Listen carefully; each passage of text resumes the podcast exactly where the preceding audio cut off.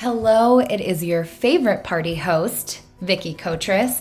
This is a mini episode which will be highlighting some of the thoughts and feelings and things that are going on in my life that may help you as you transition in yours, whether you are creating a side hustle or creative venture or anything in between. But my hope here is because a confetti-filled life is adding more excitement to your life. It is celebrating the small moments that may not feel like progression at the time, but they are little steps that lead to leaps and bounds of completely changing your life and living in a more authentic, free, happy existence. So I hope you enjoy this mini episode. As always, I would love if you feel inspired to leave a review. If you want to connect with me directly and share your story or any impact that the podcast has had in your life, I am always open to receiving. Please send them to confettifilledlife.com or at confettifilledlife on Instagram. Thanks again for listening. I don't know about you, but every year, usually in January, when I am building my goal list for this upcoming year, I want to look back on what I've done in the past 12 months. So what is good? What's bad? What are some things I want to work on? And taking inventory of that, both personally and professionally, lets me get back into the zone of what is it that I'm creating and why is this important? So if you're not in the habit of doing that, I would really encourage you to take this time and go back through the past 12 months and say, what did my year look like last year? What were some of the things that I feel like I really improved or I challenged myself? And then what are some things that I want to work on? And it doesn't have to be big. It doesn't have to be this monumental event. One of the best ways that I do this is I go through my photo album or my camera for the past year, or you can look at your Google Calendar, your work calendar, whatever it's synced up to, and take a look at what were some of the bigger events that you did. Maybe what were some of the travel or the trips that you took? What were some of the friends that you reconnected with? I mean, these are the things that give the most color to our lives. And so this might help jog what some of those memories are if you haven't been just kind of like jotting down notes in your notes section of your phone, which is something I do, or keeping track of these moments within your life.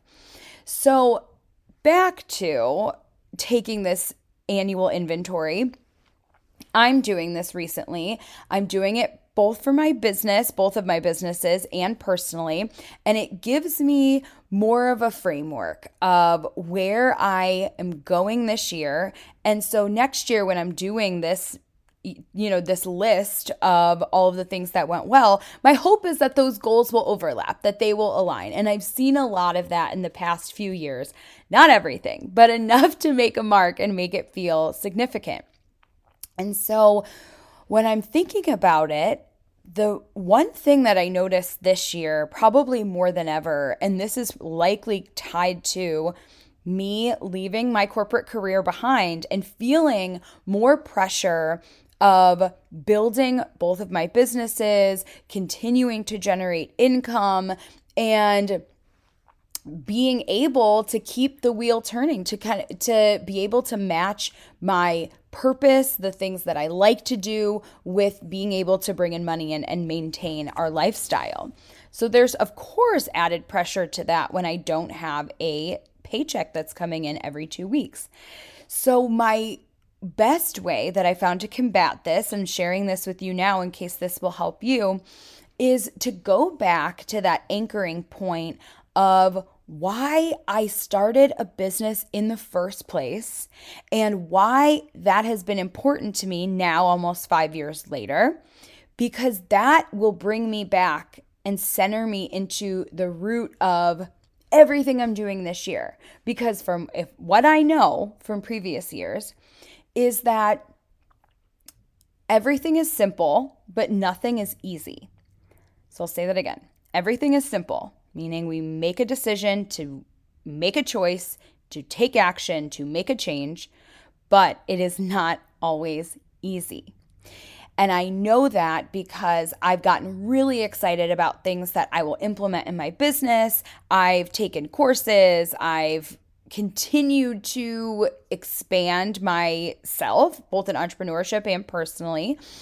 And there's a lot of things that go wrong. So I have to problem shoot. I have to switch gears. I have to change directions. I have to leave some of these goals behind in order to just put out some fires and get us back on track. So when I think about why that's important, it's so when those moments happen where I am stressed and I am frustrated, or like today in the present where I'm really thinking, how am I going to bring in more revenue so that I can focus on my business full time, I can say this is the reason why I am doing this, why I am working so hard to build and architect the life that I want to live. And I recently listened to an older episode of the Kathy Heller podcast, which I'm going to play for you in just a second.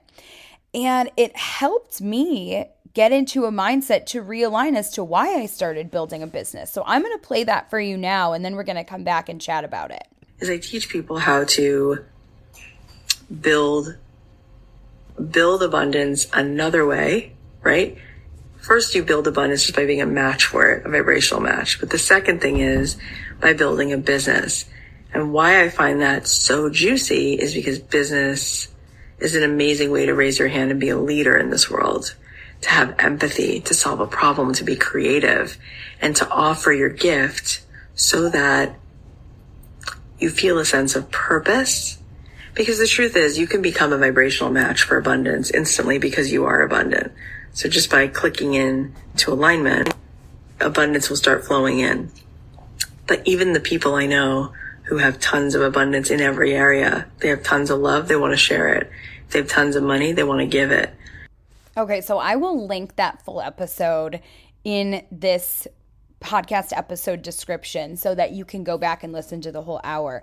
But the reason why I plucked out that small little blurb is because what Kathy is really saying is the reason why she is so turned on into helping people create businesses is because it creates abundance within their life. It is allowing them to step up as leaders in the world, whatever it is that you want to lead in, because that's your creative right as a human being, that whatever excites you or lights you up is what you should lean into, and that's what you should share with the world. So there's no limit or cap on that, and that's not what she's saying, but she's saying you have access to all of these things in the world at your fingertips once you start to create it, once you co-create it really with the universe. And what I mean by that is if you find some kind of inspiration, you're thinking, God, I really love animals, or I really love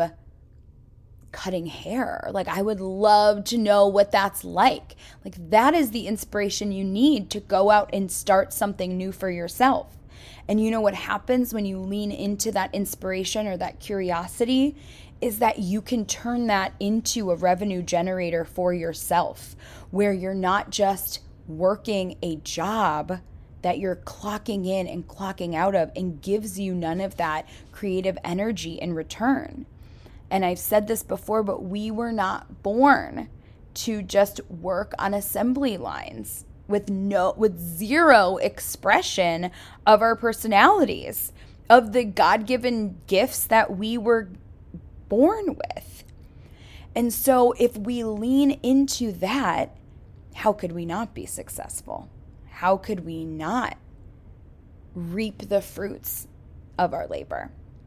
So that is a really grounding thought for me, that just by raising my hand and saying yes to opportunities, to creating a business, to providing evidence to myself that I can generate my own wealth, that I can bring in money for my business. I can find creative ways to market and sell.